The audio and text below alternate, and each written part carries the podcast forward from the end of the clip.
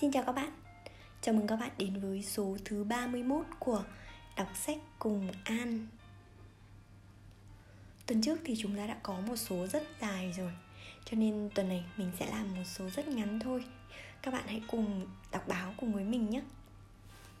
Ngày hôm nay sẽ là bốn bài viết mà mình cảm thấy rất yêu thích trong thời gian gần đây. Bài viết đầu tiên có tựa đề Chuyện cổ tích dành cho ai trên trang Zing News của tác giả Thiên Ái. Người lớn thường không đọc truyện cổ tích vì cho rằng đây là thể loại chỉ dành cho trẻ em. Chính điều này khiến truyện cổ tích chưa được nhìn nhận một cách đúng đắn. Trong bộ phim It's Okay to Not Be Okay, nhân vật nữ chính Khu Yang là tác giả sách tranh dành cho thiếu nhi rất ăn khách các cuốn sách của cô đều lấy chủ đề khá rùng rợn như cậu bé lớn lên bằng ác mộng nhóc zombie đề cập những đứa trẻ cầu xin phù thủy xóa đi các ký ức xấu để được sống hạnh phúc hoặc về đứa trẻ sinh ra lúc nào cũng đói. Trong một buổi đứng lớp văn học trong bệnh viện tâm thần cô Moon Young đã có một cách nhìn khác biệt về chuyện cổ tích thông điệp mà các câu chuyện muốn truyền tải. Theo cô, chuyện cổ tích là một thế giới tưởng tượng tàn nhẫn vẽ lại theo hướng nghịch lý về đời về đời thực đầy sự tạo bạo lực và tàn khốc Ví dụ, chuyện vịt con xấu xí, bài học rút ra là nuôi con người khác tốn công, trông con mình cho tốt vào. Hay bài học của chuyện nàng tiên cá là nếu nhòm ngó người đã có hôn thê thì sẽ bị trừng phạt. Còn ông vua có đôi tay lừa thì nếu không muốn bị bệnh, hãy nói sau lưng. Tóm lại, chuyện cổ tích không phải thuốc ảo giác nuôi dưỡng giấc mơ mà là thuốc kích thích nhận ra hiện thực. Cô khuyên mọi người nên đọc càng nhiều chuyện cổ tích càng tốt để sớm tỉnh mộng ảo tưởng. Vào thời khắc nhận ra và chấp nhận được hiện thực đó, con người sẽ thấy hạnh phúc hơn. Buổi học gây tranh cãi cho các y tá và điều dưỡng trong bệnh viện.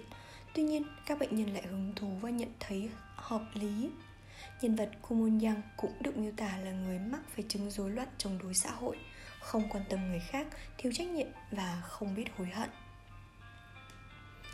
Quay trở lại các chuyện cổ tích, có thực là mục đích của những câu chuyện này để khiến người khác thức tỉnh. Nếu vậy, chuyện cổ tích dành cho ai? Trên thế giới, bên cạnh chuyện cổ Andersen, chuyện cổ Grimm là tuyển tập nổi tiếng được biết đến rộng rãi Thế nhưng nhiều câu chuyện mà trẻ em ngày nay biết đến khác xa rất nhiều so với nguyên gốc mà anh em nhà Grimm thu thập được. Tiêu biểu có thể kể đến Lọ Lem, kể về cô gái sớm mất mẹ, cha kết hôn với vợ mới và cũng sớm qua đời. Lọ Lem phải sống với mẹ kế và hai chị gái. Khi nhà vua tổ chức vũ hội, Lọ Lem không được đi, bà tiên đỡ đầu xuất hiện và biến ra phép màu giúp cô trở nên lộng lẫy cô phải trở về trước khi chuông điểm 12 giờ đêm. Trong câu chuyện lọ lem của anh em nhà Grimm, cô chưa hề mất cha và không hề có bà tiên nào xuất hiện cả. Tất cả váy áo đẹp của lọ lem đều đến từ cây rẻ mọc lên từ mộ của mẹ cô Nơi có một con chim trắng muốt lắng nghe nguyện ước của cô bé và thả đồ xuống giúp cô gái khốn khổ khi vũ hội kết thúc, vì muốn giữ chân lọ lem, hoàng tử đổ nhựa thông lên bậc thềm và chiếc giày đẹp của cô bị giữ lại. Hai chị gái của lọ lem vì mong muốn trở thành vợ hoàng tử đã chặt cả ngón chân cũng như gót chân để thử vừa giày. Đến cuối chuyện, hai chị gái bị đôi chim bồ câu mù mắt trở nên mù lòa, trả giá cho tính thâm độc và gian dối của mình. Một số chuyện cổ tích khác như Rapunzel trong ấn bản đầu tiên đã ngây thơ hỏi mẹ tại sao quần áo của cô bị chật ở phần bụng. Vậy nên mụ phù thủy mới phát hiện hoàng tử ghé thăm khiến cô mang thai. Sau đó nhốt kỹ Rapunzel trên tòa lâu đài. Sau nhiều lần chỉnh sửa, chi tiết này đã bị lược bỏ và thay thế. Nhưng nhìn chung, các chi tiết bạo lực vẫn còn khá nhiều, dùng để trừng phạt nhân vật phản diện trong truyện cổ của anh em Grimm. Rõ ràng, những cốt truyện như vậy không phù hợp với trẻ em. Thực tế, hai anh em nhà Grimm là Jacob và Wilhelm ban đầu không hề có dự định viết truyện cho thiếu nhi. Các câu chuyện mà họ thu thập được là các câu chuyện mà họ thu thập được là do những người trong vùng kể lại. Mục đích là tập hợp và lưu trữ lại những chuyện cổ được truyền miệng lâu đời ở nước Đức, bảo vệ nền văn hóa dân gian, khắc họa nguyên bản các đặc điểm lịch sử, tôn giáo của đất nước này. Chuyện cổ Grimm sau đó nhiều lần được chỉnh sửa trau chuốt hơn, thay đổi một vài chi tiết chưa phù hợp để cho hầu hết chuyện đều kết thúc có hậu và ca ngợi đức tính thật thà, lòng can đảm và kiên cường. Chuyện cổ tích được định nghĩa là những chuyện ngắn về các nhân vật hư cấu có liên quan tiên, bụt, yêu tinh, thần tiên, quỷ, người lùn, người khổng lồ, người cá, vân vân với nhiều phép thuật, bùa chúa, bùa chú. Trẻ em thường chơi đùa và tự nghĩ ra những câu chuyện của riêng chúng với những tưởng tượng từ chính cuộc sống hàng ngày.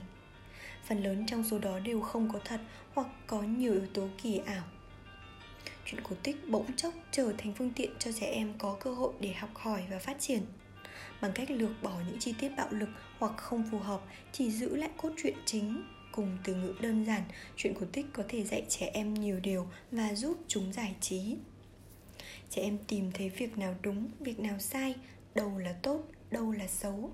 Chúng học cách phân biệt, chúng học cách phân biệt các nhân vật thông qua lời nói và hành động của họ. Trong một bài luận On Fairy Stories, nhà văn J.R.R. Tolkien cho rằng trẻ em cuối cùng cũng phải lớn lên. Chúng không phải Peter Pan, việc lớn lên không phải mất đi sự ngây thơ và tính tò mò mà tiếp tục bước đi trên hành trình đã định sẵn. Hành trình trở thành người lớn, biết điều gì đúng, điều gì sai để chịu trách nhiệm cho chính mình Vậy nên, chuyện cổ tích không nên chỉ dành cho trẻ em mà khi trở thành người lớn cũng nên đọc lại như là một cách để xem xét và tự vấn bản thân. Nhiều người cho rằng cái gì trẻ em yêu thích thì quá đơn giản đối với người lớn. Ví dụ như những câu chuyện thần tiên trong chuyện cổ tích. Họ không nhận ra rằng chuyện cổ tích có thể được hiểu và đọc theo nhiều cách khác nhau. Mỗi chuyện thường có nhiều lớp nghĩa cho trẻ em và người lớn đọc hiểu trẻ em thấy những điều thần tiên mà chúng yêu thích, còn người lớn sẽ hiểu ra những thực tại mà chuyện cổ tích truyền tải và theo như cách diễn giải của nhân vật Kumon Yang, cũng chẳng hề sai.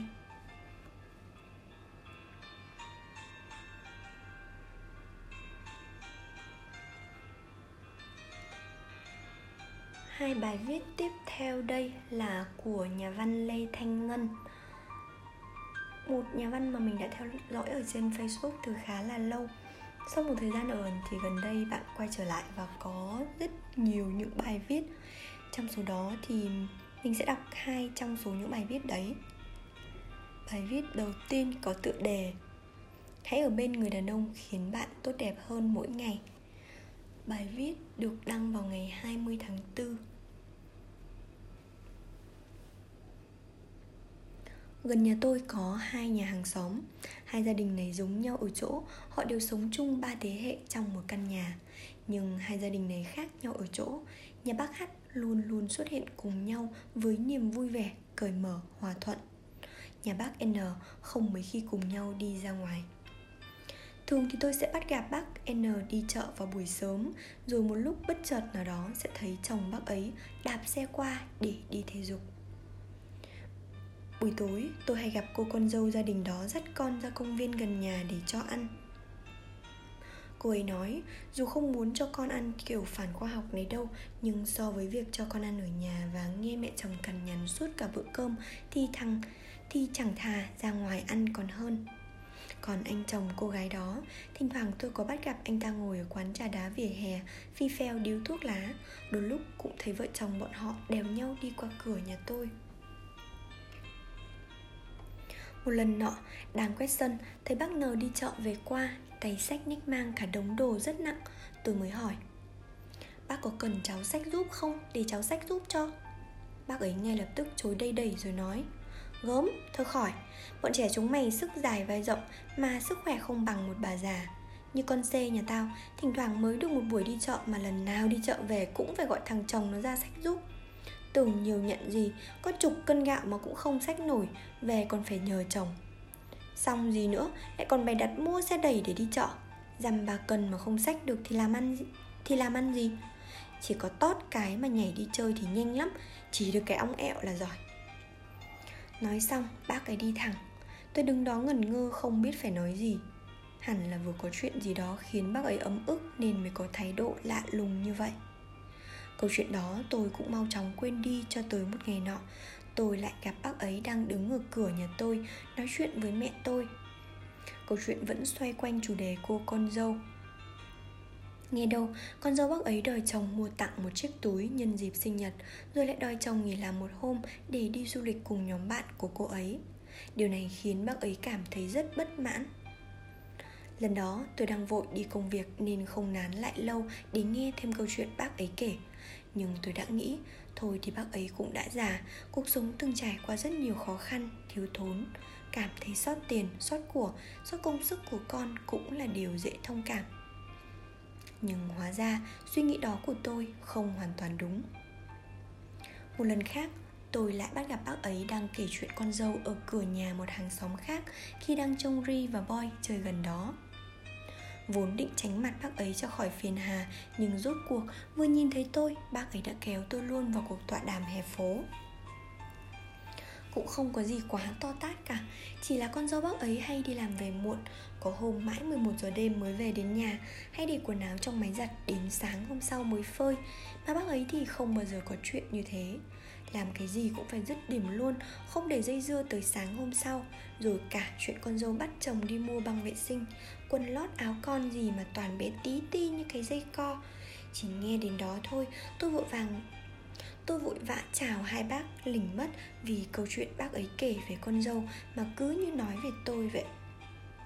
Tôi cũng có thời Tôi cũng có quãng thời gian từng phải trực đêm đến khuya mới về. Tôi cũng có quãng thời gian từng phải trực đêm đến khuya mới về tới nhà. Mệt mỏi dã rời, toàn thân đau nhức 12 giờ đêm mới bắt đầu ăn cơm, tắm giặt Nhìn quần áo thay ra cứ tống vào máy giặt rồi đi ngủ. Đến sáng hôm sau mới tranh thủ dậy phơi. Nếu mẹ chồng tôi cũng như bác ấy Thì có lẽ tôi đã không thể thở nổi trong căn nhà đó. Một buổi tối nọ, khi tôi đưa Ri và Boy ra công viên chạy nhảy Tôi lại gặp cô con dâu gia đình đó. Hôm đó tâm trạng của cô ấy có vẻ rất tệ. Ngồi trông hai đứa trẻ chơi đùa Tôi lại gần bắt chuyện với cô ấy. Hôm nay em không cho con ăn Em không cho con ra đây ăn à? Cô ấy không nói gì, Chỉ lắc đầu Tôi lại hỏi, Em có chuyện gì buồn à? Chỉ có vậy. Cô ấy bụng bật khóc, Tiếng khóc nức nở, nghẹn ngào như thể Nó được dồn nén quá lâu vậy. Nhưng rồi cô ấy lại cố kìm nó lại. Tôi vỗ vai cô ấy, Chờ cho cô ấy ổn định tinh thần mới hỏi tiếp, Sao vậy? Là chuyện gia đình đúng không? Cô ấy gạt nước mắt rồi bắt đầu nói lên nỗi lòng mình. Em chịu hết nổi rồi chị ạ. Mẹ chồng em quá quát lắm. Bà ấy đố kỵ với em từng ly, từng tí. Soi mói em đủ điều. Đi nói xấu em khắp nơi. Đến độ giờ đi ra đường, Ai nhìn thấy em, họ cũng khinh ra mặt. Em không biết phải làm sao cho vừa lòng bà ấy nữa. Em muốn dọn ra ngoài ở riêng, Nhưng chồng em không đồng ý Vì lý do bố mẹ đã già. Em nản quá chị ạ. Ngày nào em cũng phải nghe bà ấy lầu bầu đủ thứ chuyện vặt vãnh Từ việc cho con ăn đến việc phơi quần áo, dọn dẹp Chuyện cọ nhà vệ sinh Toàn những chuyện không có gì đáng để nói. Nhưng chỉ từ những chuyện ấy Bà ấy kết luận em là đứa không ra gì Đạo đức giả Ra ngoài thì đẹp đẽ Về nhà thì bê bối. Em không hiểu mình bê bối ở đâu Dù hôm nào em cũng phải làm việc đến khuya mới về đến nhà. Nhưng thay vì hỏi thăm em Bà ấy chỉ luôn tỏ ra khó chịu Vì tiếng em mở cổng lạch cạch Làm bà ấy mất ngủ. Lúc đầu em đã cố bỏ ngoài tai Nhưng sức chịu đựng của con người có hạn Em chịu sao được mãi? Nỗi ấm ức của cô ấy quả không ngoài dự đoán của tôi Chính là chuyện gia đình. Tôi bảo Thực ra mẹ chồng nàng dâu là mối quan hệ muôn đời tồn tại mâu thuẫn. Không chỉ mẹ chồng, nàng dâu mà bố vợ, con rể, thậm chí mẹ đẻ, con đẻ cũng vẫn tồn tại những mâu thuẫn như thế. Mâu thuẫn nảy sinh từ sự khác nhau về quan điểm sống, lối sống. Em và mẹ chồng Em và mẹ chồng em cũng như vậy. Em yêu và lấy con trai bác ấy Chứ đâu có yêu bác ấy đâu. Bác ấy vốn cũng chẳng yêu em. Tự nhiên hai người xa lạ lại bắt về sống cùng nhau dưới một mái nhà Cùng yêu một người đàn ông Không xảy ra mâu thuẫn mới lạ. Thôi thì Em cứ nghĩ là bác ấy đã già rồi, Cũng chẳng biết còn sống được bao nhiêu năm nữa. Còn mắng chửi được con cháu đã là may mắn. Còn hơn là nằm liệt một chỗ. Còn việc ra ở riêng, Chị nghĩ em hoàn toàn có thể quyết định được. Vì đó là cuộc đời em. Em có quyền được sống cuộc đời mà em lựa chọn. Cứ cân nhắc cho kỹ. Ngoài việc động viên cô ấy vài câu, Tôi cũng chẳng biết phải làm gì giúp cô ấy nữa, Vì người có thể kéo cô ấy thoát ra khỏi tình cảnh này Chỉ có thể là chính cô ấy mà thôi.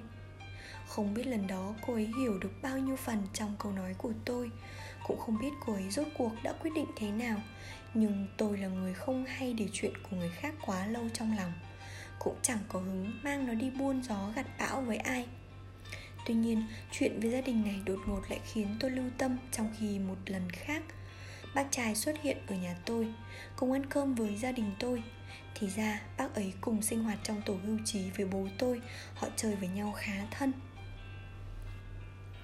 Thông qua những câu chuyện bác kể, tôi nhận ra bác là người đàn ông rất nhàn rỗi, tuổi xế chiều ung dung, thư thái với những thú vui tao nhã, Sáng sáng chiều chiều đạp xe quanh hồ ngắm cảnh Hít thở tập thể dục. Thời gian khác trong ngày Bác tụ tập chơi cờ cùng bạn bè trong xóm. Đánh bài, chơi game online Thỉnh thoảng lại cùng bạn bè đi nhậu Uống vài cốc bia, chăm sóc cây cảnh. Tôi hoàn toàn không thấy bác ấy nhắc gì đến vợ con hay cháu nội, cháu ngoại. Lúc mọi người toan ra về Tôi bảo bác ấy Lúc nào bác mua cho bác gái cái xe đẩy để đi chợ cho đỡ nặng. Thỉnh thoảng cháu thấy bác ấy đi chợ qua đây phải xách nhiều đồ lắm Nặng chịu cả vai. Bác ấy cười xòa, gạt đi. Ôi dào, kệ bà ấy. Bà ấy thích khổ thì tự mà chịu. Ai bắt phải khổ đâu. Đàn bà đúng là những điều đau. Sau câu nói ấy Tôi bắt đầu ngờ ngợ ra nguồn cơn bi kịch của gia đình này. Một lần khác khi bác N đang xách đồ đi chợ về qua nhà tôi. Tôi thấy từ đằng xa, bác trai cũng đang đạp xe về. Nhưng thật kỳ lạ, Bác trai cứ thản nhiên đạp xe ngang qua vợ Mà chẳng hề có ý định dừng lại giúp đỡ. Lúc đó tôi chợt thấy thương cảm cho người phụ nữ đó biết bao. Một người phụ nữ không được yêu thương, Luôn bị chồng đối xử lạnh nhạt đã đành, Đã thành thói quen.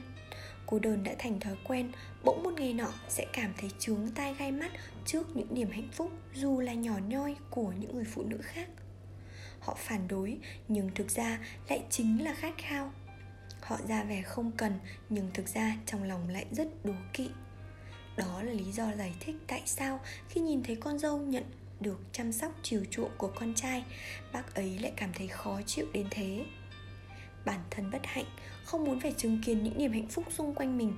Bản thân luôn phải tự gồng mình nỗ lực, tự nhiên cảm thấy chán ghét những cô gái mong manh, yếu đuối. Rồi một ngày nào đó bà gái ấy có thể sẽ nhận ra hoặc không rằng chẳng biết từ bao giờ mình lại biến thành một người đàn bà nhỏ mọn và cay nghiệt như thế. Có rất nhiều người phụ nữ xung quanh ta đã từng ở vào hoàn cảnh như vậy. Hôn nhân hoặc sẽ khiến ta hạnh phúc, hoặc hôn nhân hoặc sẽ khiến họ hạnh phúc, trở nên dịu dàng hơn, hào phóng hơn, hoặc sẽ biến họ trở thành một con người tồi tệ từ bao giờ không hay. Và rồi bi kịch đó cứ luân hồi từ đời mẹ sang đời con, từ đời con sang đời cháu. Bất hạnh của người mẹ sẽ là bất hạnh của cả gia đình, có khi là cả dòng tộc. Tình yêu, sự quan tâm chăm sóc của người đàn ông vì thế có tác dụng vỗ về, khích lệ, nuôi dưỡng nhân tâm tình yêu, sự quan tâm và chăm sóc của người đàn ông. Vì thế có tác dụng vỗ về, khích lệ, nuôi dưỡng nhân tâm vô cùng lớn lao đối với người phụ nữ bên cạnh mình.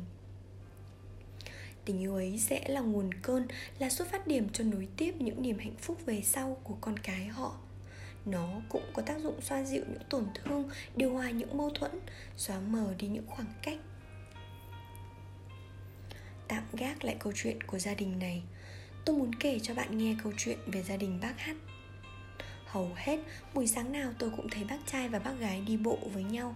Khi nào bác gái đi chợ, y như rằng tôi sẽ thấy bác trai đạp xe ra chở đồ về. Có lần tôi còn bắt gặp họ đèo nhau trên phố bằng chiếc xe cúp đã cũ. Nhìn họ rất hạnh phúc. Tuần đôi ba lần tôi sẽ gặp bác gái cùng cô con dâu mặc bộ đồ tập cùng nhau đi ra công viên. Họ cười nói rất vui vẻ.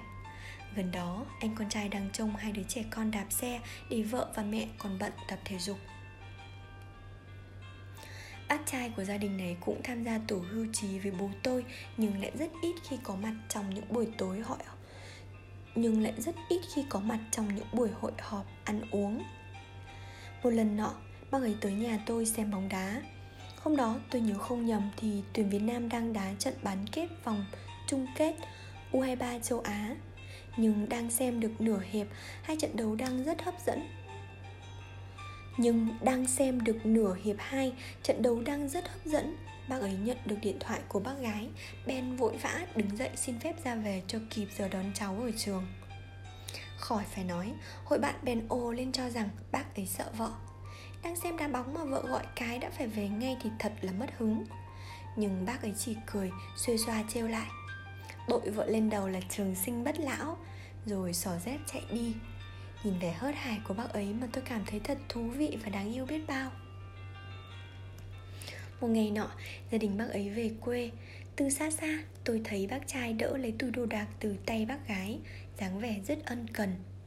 Cạnh đó, con trai và con dâu họ vừa hôn nhau một cái rất tình tứ. Hai đứa trẻ con chạy lăng xăng chơi trò đuổi bắt. Họ lên chiếc xe Họ lên xe, chiếc ô tô đi khuất hẳn. Tôi vẫn thấy đâu đó còn đọng lại cảm giác rất ấm áp. Sự ấm áp sự ấm áp toát ra từ thứ tình cảm gia đình hạnh phúc thực sự. Mẹ có người đàn ông của mẹ chăm sóc con có người đàn ông của con yêu thương. Hai người bọn họ chẳng ai phải đố kỵ với ai cứ thế sống với nhau thật thoải mái. Chẳng yêu cầu gì với nhau cuối cùng lại hòa hợp. Khắt khe đánh giá nhau cuối cùng lại bung bét. Tôi cũng có dịp được trò chuyện cùng bác gái Trong một lần hai vợ chồng bác ấy qua nhà tôi chúc Tết. Bác gái có gương mặt phúc hậu Dù tuổi đã cao nhưng làn da vẫn trắng hồng Đôi mắt sáng và tinh anh Nụ cười hiền và giọng nói nhẹ nhàng. Suốt buổi nói chuyện tôi cảm thấy hạnh phúc lây trước những cử chỉ và lời nói mà hai bác dành cho nhau. Họ liên tục trêu đùa nhau, khen ngợi đối phương Lúc ra về, bác gái để quên khăn quàng cổ trên ghế Nhưng bác trai đã nhanh tay cầm giúp Còn không quên quay lại bảo với tôi. Ban này bác ấy hay quên lắm Nên đi đâu bác cũng phải đi theo Không cẩn thận là quên cả đường về. Bác gái làm bộ mặt giận hờn đáp lại. Em không quên anh là được. Bác trai cật Bác trai bật cười hào sảng. Niềm hạnh phúc của mỗi người chắc chỉ cần có thế. Có một người ở bên cạnh bầu bạn Yêu thương, chăm sóc Cùng trải qua bao thăng trầm Cùng nhau tận hưởng cuộc sống Cùng nhau già đi. Tôi từng nghe MC Trấn Thành nói trong một chương trình truyền hình rằng Mỗi chúng ta đều có hai gia đình Một gia đình bao gồm bố mẹ và con cái Một gia đình chỉ là thế giới riêng của hai vợ chồng. Ngẫm ra thì anh ngẫm ra thì thấy anh ấy nói đúng. Bố mẹ rồi cũng sẽ xa ta con cái rồi cũng sẽ trưởng thành sẽ tìm được người bạn đời của chúng, sẽ sống cuộc đời mà chúng mong muốn. Chỉ có vợ chồng là sẽ gắn bó với nhau cả đời. Bởi vậy, hãy trân trọng người bạn đời của bạn. Gieo nhân là tình yêu, ắt quả sẽ ngọt ngào. Người phụ nữ được yêu thương sẽ chẳng bao giờ có tâm lý đố kỵ với những người phụ nữ khác, bởi họ đã có thế giới của riêng mình, đã có người đàn ông của riêng mình. Chẳng phải đi tranh chấp với ai cả những người phụ nữ được yêu thương cũng dễ có những cái nhìn thương cảm hơn, đồng điệu hơn đối với những niềm hạnh phúc hay những nỗi bất hạnh của những người phụ nữ xung quanh họ. Trong mắt họ tràn ngập tình yêu bởi trái tim họ vốn vẫn luôn được sưởi ấm và vỗ về.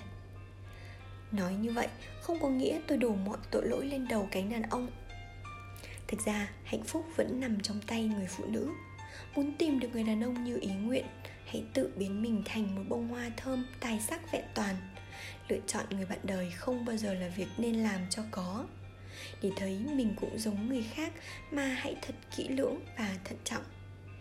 Đừng để những vô tâm, đừng để những năm tháng sống bên cạnh người đàn ông vô tâm biến mình thành người đàn bà cay nghiệt, hẹp hòi, lòng đầy đố kỵ hãy ở bên người đàn ông mà mỗi ngày ta lại thấy bản thân tốt đẹp hơn, dịu dàng hơn và được sống là một bản thể tuyệt vời nhất của chính mình.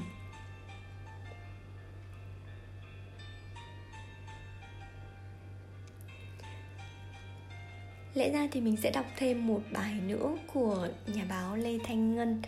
Nhưng dư âm của bài viết này có lẽ mình sẽ không đọc thêm bài viết kia nữa, mà bài báo cuối cùng của ngày hôm nay sẽ là một bài viết rất dễ thương trên trang VN Express. Có lẽ cũng đã rất nhiều bạn biết đến bài viết này rồi. Bài viết có tựa đề là thư bố gửi con gái 30 chưa lấy chồng. Trong một dòng thư, người bố viết, bố thà để con không lấy chồng, còn hơn là có cuộc hôn nhân mù quáng mấy ngày nay mạng xã hội trung quốc đang có những cuộc thảo luận sôi nổi với chủ đề không lấy chồng cũng không sao bởi ngày càng có nhiều phụ nữ bởi ngày càng có nhiều phụ huynh thấu hiểu nỗi dây dứt của hôn nhân và khuyên con cái nên suy nghĩ kỹ trước khi lập gia đình. Bức thư dưới đây do một người cha viết cho cô con gái 30 tuổi thời điểm này nhận được nhiều chia sẻ của độc giả. Con gái à, hôm nay là sinh nhật lần thứ 30 của con. Thời gian trôi thật nhanh. Trong nháy mắt cô gái bé nhỏ từng tíu tít ngồi trên vai bố Đã trở thành một cô gái trưởng thành Đến tuổi lập gia đình. Chắc hẳn con nghĩ bố đang dục con kết hôn. Không phải nhé. Bố biết con đang gặp nhiều áp lực. Hôm nay lại là sinh nhật tuổi thứ 30 Con tổ chức cùng bạn bè Say khướt rồi dựa vào vai bố khóc. Bố ơi, con lấy chồng nhé mọi người đều đang chế nhạo con lớn tuổi và ế chồng. Lời nói đó như kim đâm vào tim bố. Con gái, con phải biết dù năm nay bao nhiêu tuổi thì con vẫn là một cô gái bé bỏng trong lòng bố.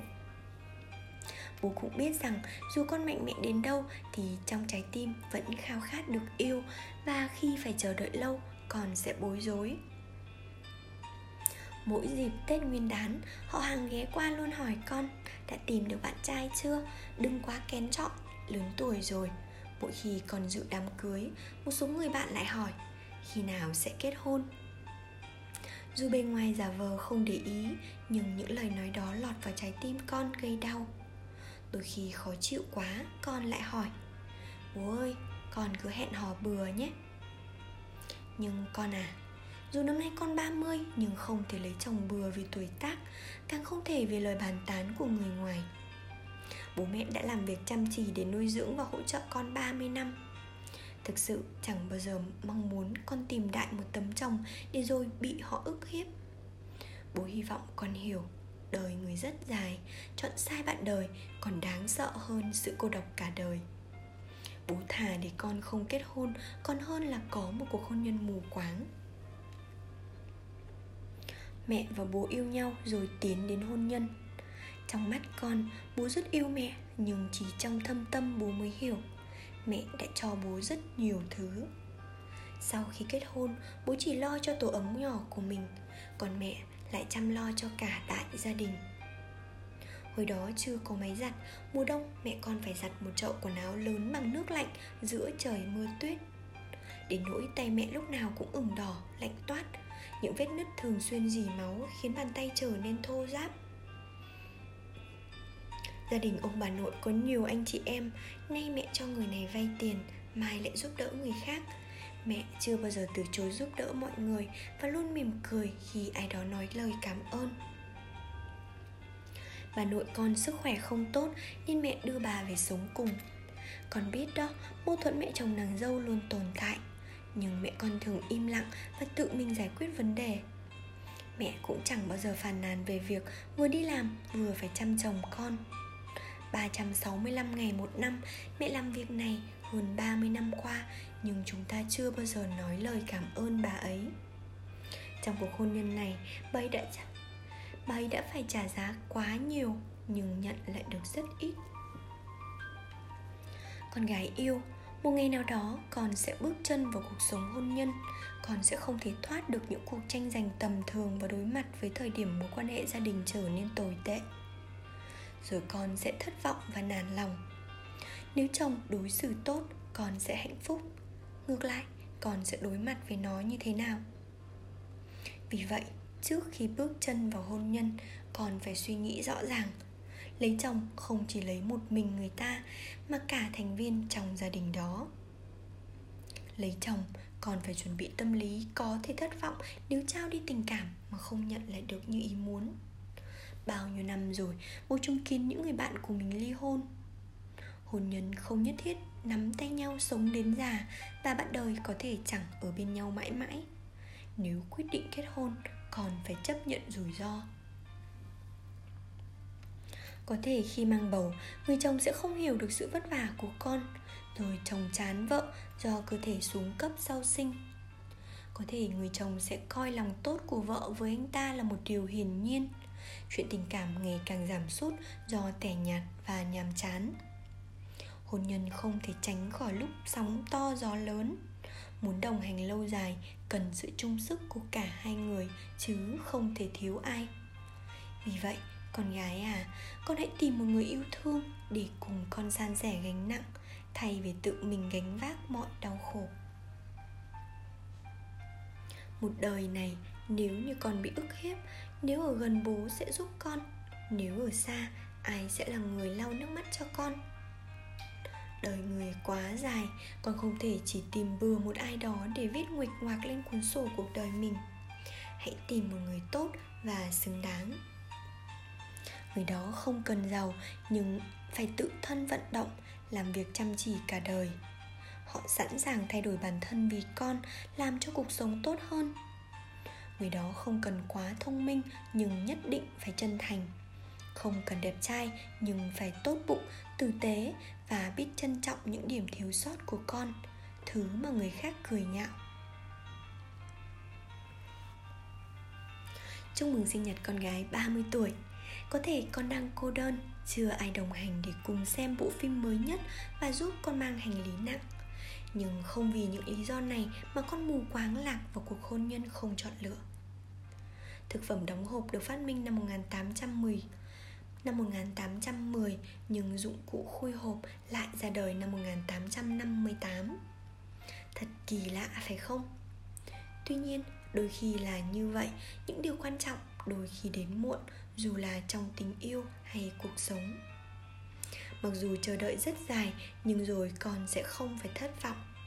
Những ngày khó khăn sẽ qua đi và người đàn ông định mệnh sẽ băng qua biển người rộng lớn tìm được con sau khi gặp người đó, con hiểu rằng bản thân không còn sợ hãi khi phải đối diện với cuộc sống con sẽ đưa người ấy đến trước mặt bố ngừng cao đầu, ngực vươn thẳng như thể đang chiến thắng cả thế giới nhìn vào anh ta và nói, bố, con đã tìm ra đây là người yêu của con. Ngày đó, cuối cùng bố cũng có thể tự nguyện đặt tay con vào tay người đàn ông khác. Nhưng chỉ cần con gọi, bố sẽ đến bên và bảo vệ. Nếu con gặp ức hiếp, bố sẽ cùng khóc với con. Mặc dù không biết tương lai như thế nào, nhưng bố sẽ luôn sát cánh cùng con. Bởi 30 năm trước con đã đến và trở thành con gái bố. Con gái yêu, bố thà để con không lấy chồng, còn hơn bước vào một cuộc hôn nhân mù quáng. Bài viết của tác giả Vi Trang dịch theo trang Sina.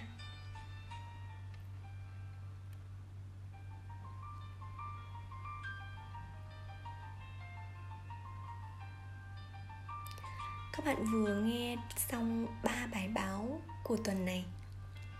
Nghe qua thì có vẻ chẳng liên quan gì đến nhau, Nhưng nói túm lại thì chúng ta lại quay về chủ đề của con gái, Những niềm vui hạnh phúc trong cuộc sống. Ở câu chuyện đầu tiên, nói về chuyện cổ tích dành cho người lớn. Mình cũng vừa mới kết thúc, vừa mới xem xong bộ phim It's okay to not be okay. Điên thì có sao một bộ phim Hàn Quốc. Thì mình có hiểu được phần nào những điều mà tác giả cô Moon Young viết trong những câu chuyện cổ tích của cô? Bản thân cô là một cô gái sống, cô độc từ nhỏ. Chính vì vậy mà cô bị thiếu đi sự quan tâm, tình yêu thương của gia đình. Vì thế cho nên là cách cư xử của cô với mọi người xung quanh cũng rất là thô lỗ. Cô không hiểu được những cái tình cảm giữa người với người là như thế nào, những cái tình cảm, những cái sự quan tâm của gia đình dành cho nhau là như thế nào. Chính vì vậy mà sau này, những cái tình cảm rất là thuần khiết, đơn thuần đã cảm hóa được con người của cô. Trong câu chuyện về bác N của nhà báo Lê Thanh Ngân cũng vậy. Người phụ nữ đã quá thiệt thòi. Bác ấy đã có rất là nhiều năm sống trong cảnh Tự mình làm hết tất cả mọi thứ mà không nhận được sự quan tâm, chăm sóc, sự ân cần của người đàn ông bên cạnh mình. Chính vì vậy đã vô tình biến người phụ nữ ấy trở thành một người phụ nữ rất hẹp hòi, ích kỷ Luôn ganh tị với những hạnh phúc mà những người phụ nữ khác xung quanh mình được hưởng. Bài báo thứ ba về cái bức thư mà ông bố gửi cho con gái nhân ngày sinh nhật năm 30 tuổi. Có lẽ đó là tình cảm chung của tất cả những người bố mà dành cho con gái đúng không? Chung quy lại thì chẳng có người phụ nữ nào xấu xí và hẹp hòi cả. Chẳng qua người ta thể hiện một cách rất là thô tục Hoặc là um, chưa có sự tôn trọng người khác Hoặc chưa được mềm mỏng Hoặc là ích kỷ Hoặc là đố kỵ chẳng qua là bởi vì người ta chưa nhận được những sự quan tâm những sự chăm sóc ân cần tỉ mỉ từ những người xung quanh và từ những từ người đàn ông của chính mình mà thôi. Qua ba bài viết này thì hy vọng rằng những thính giả của An, những cô gái sẽ luôn nhận được những tình cảm đặc biệt từ những người xung quanh để họ có thể phát huy được sự mềm mỏng, nữ tính của mình để có thể lan tỏa được tình yêu thương tới mọi người xung quanh. Cũng mong rằng những chàng trai, những thính giả của đọc sách cùng an cũng thể yêu thương và trân trọng những người phụ nữ xung quanh mình nữa nhé. Xin chào và xin hẹn gặp lại các bạn trong những số tiếp theo của đọc sách cùng an.